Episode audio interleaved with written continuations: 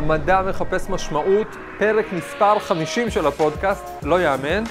למי שלא מכיר, אני דוד אייזנברג, אני פרופסור פה בטכניון. בדרך כלל אני לא מצטלם במקלחת, אם כי גם פרק כזה היה בתולדותינו. אבל הפעם, לכבוד הפרק החמישים, שני דברים מיוחדים קורים. קודם כל, כל הערוץ עובר מהפכה מבחינה חיצונית, כמו שאתם יכולים כבר לראות, בזכות המעצבת המוכשרת נחמי שלנגר. ומבחינת התוכן, לכבוד הפרק החמישים, אני רוצה לדבר על חמשת המקומות הסודיים שלי ליצירתיות. ולא, מקלחת הוא לא אחד מהם. הרצאה משעממת.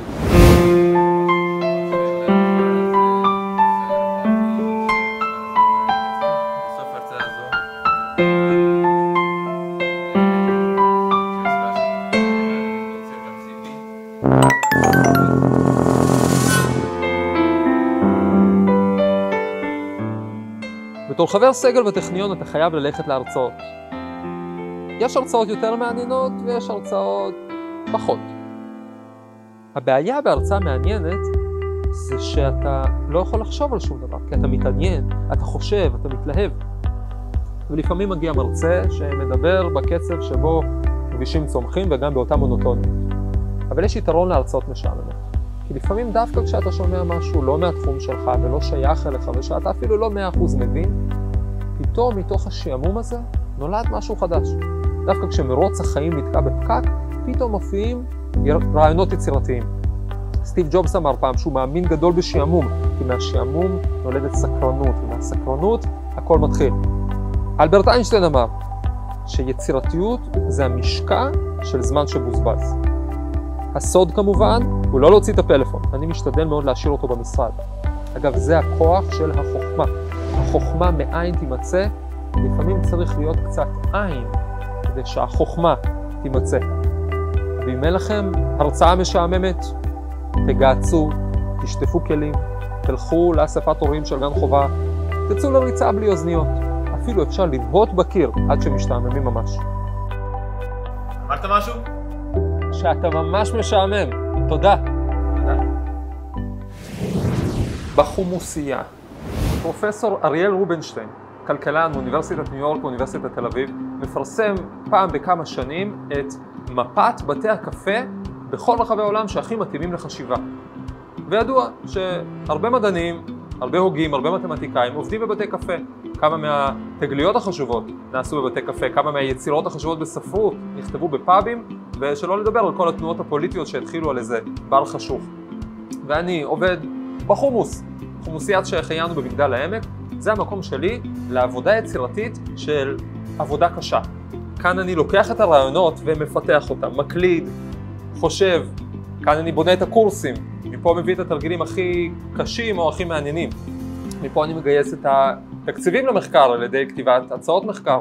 אה, אני חושב שרק מהחומוסייה הזאת אה, אה, גייסתי בשנים האחרונות כשישה מיליון שקלים.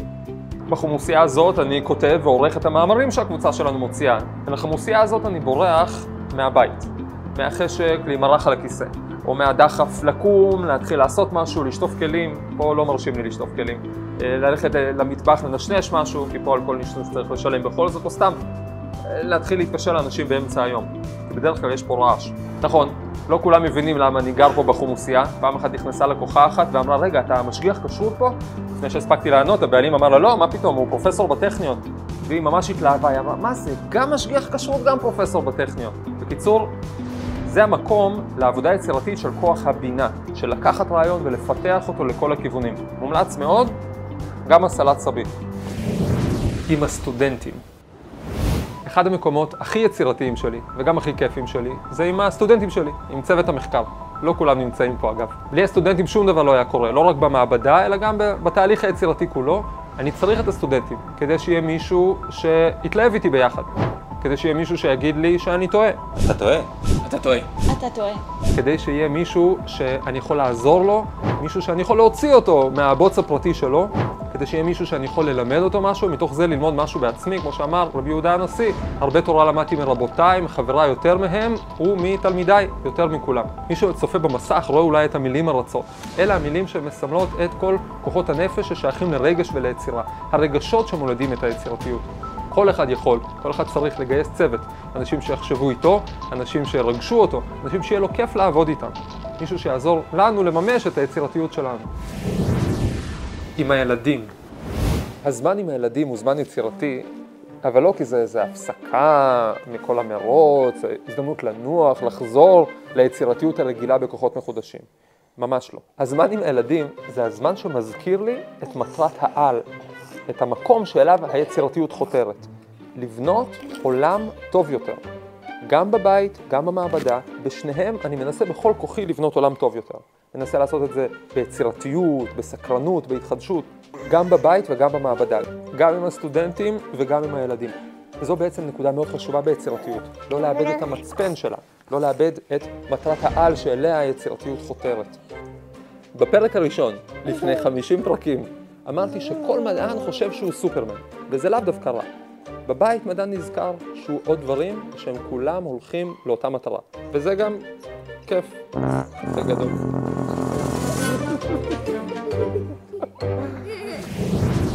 מול המצלמה.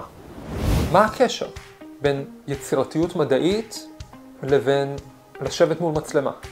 או במילים אחרות, שאלה ששואלים אותי לא מעט, למה אתה מבזבז מזמנך היקר כמדען, כאבא, כיהודי שאוהב ללמוד תורה או בן אדם שאוהב לשחות בבריכה, בשביל לצלם סרטונים ביוטיוב? העניין הוא, כשאני מתיישב מול מצלמה, זאת בעצם ההזדמנות שלי לבנות גשר. כי בעצם ההמצאות שלנו והתובנות שלנו שייכים לכם. גם כי אתם משלמים עליהם מכספי המיסים שלכם, וגם כי בסוף אתם חיים בעולם שהמדע והטכנולוגיה מעצבים.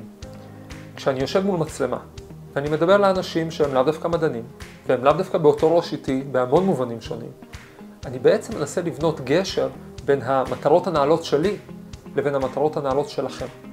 לבין איך שאני רוצה לבנות עולם טוב, יצירתי ויפה יותר, לבין איך שאתם רואים את זה. אז בין אם אתם באים לפה בשביל סיפור שבועי על מדען מטורלל, או על uh, תובנות, על איך הדברים עובדים, או בשביל לקבל השראה, לעשות עולם טוב יותר, שלם יותר, יצירתי יותר. בסוף הפודקאסט הוא הזדמנות שלי להעביר את היצירה שלי לידיים שלכם. זה התכלס של הסיפור, המקום שבו כל הדברים מתחברים.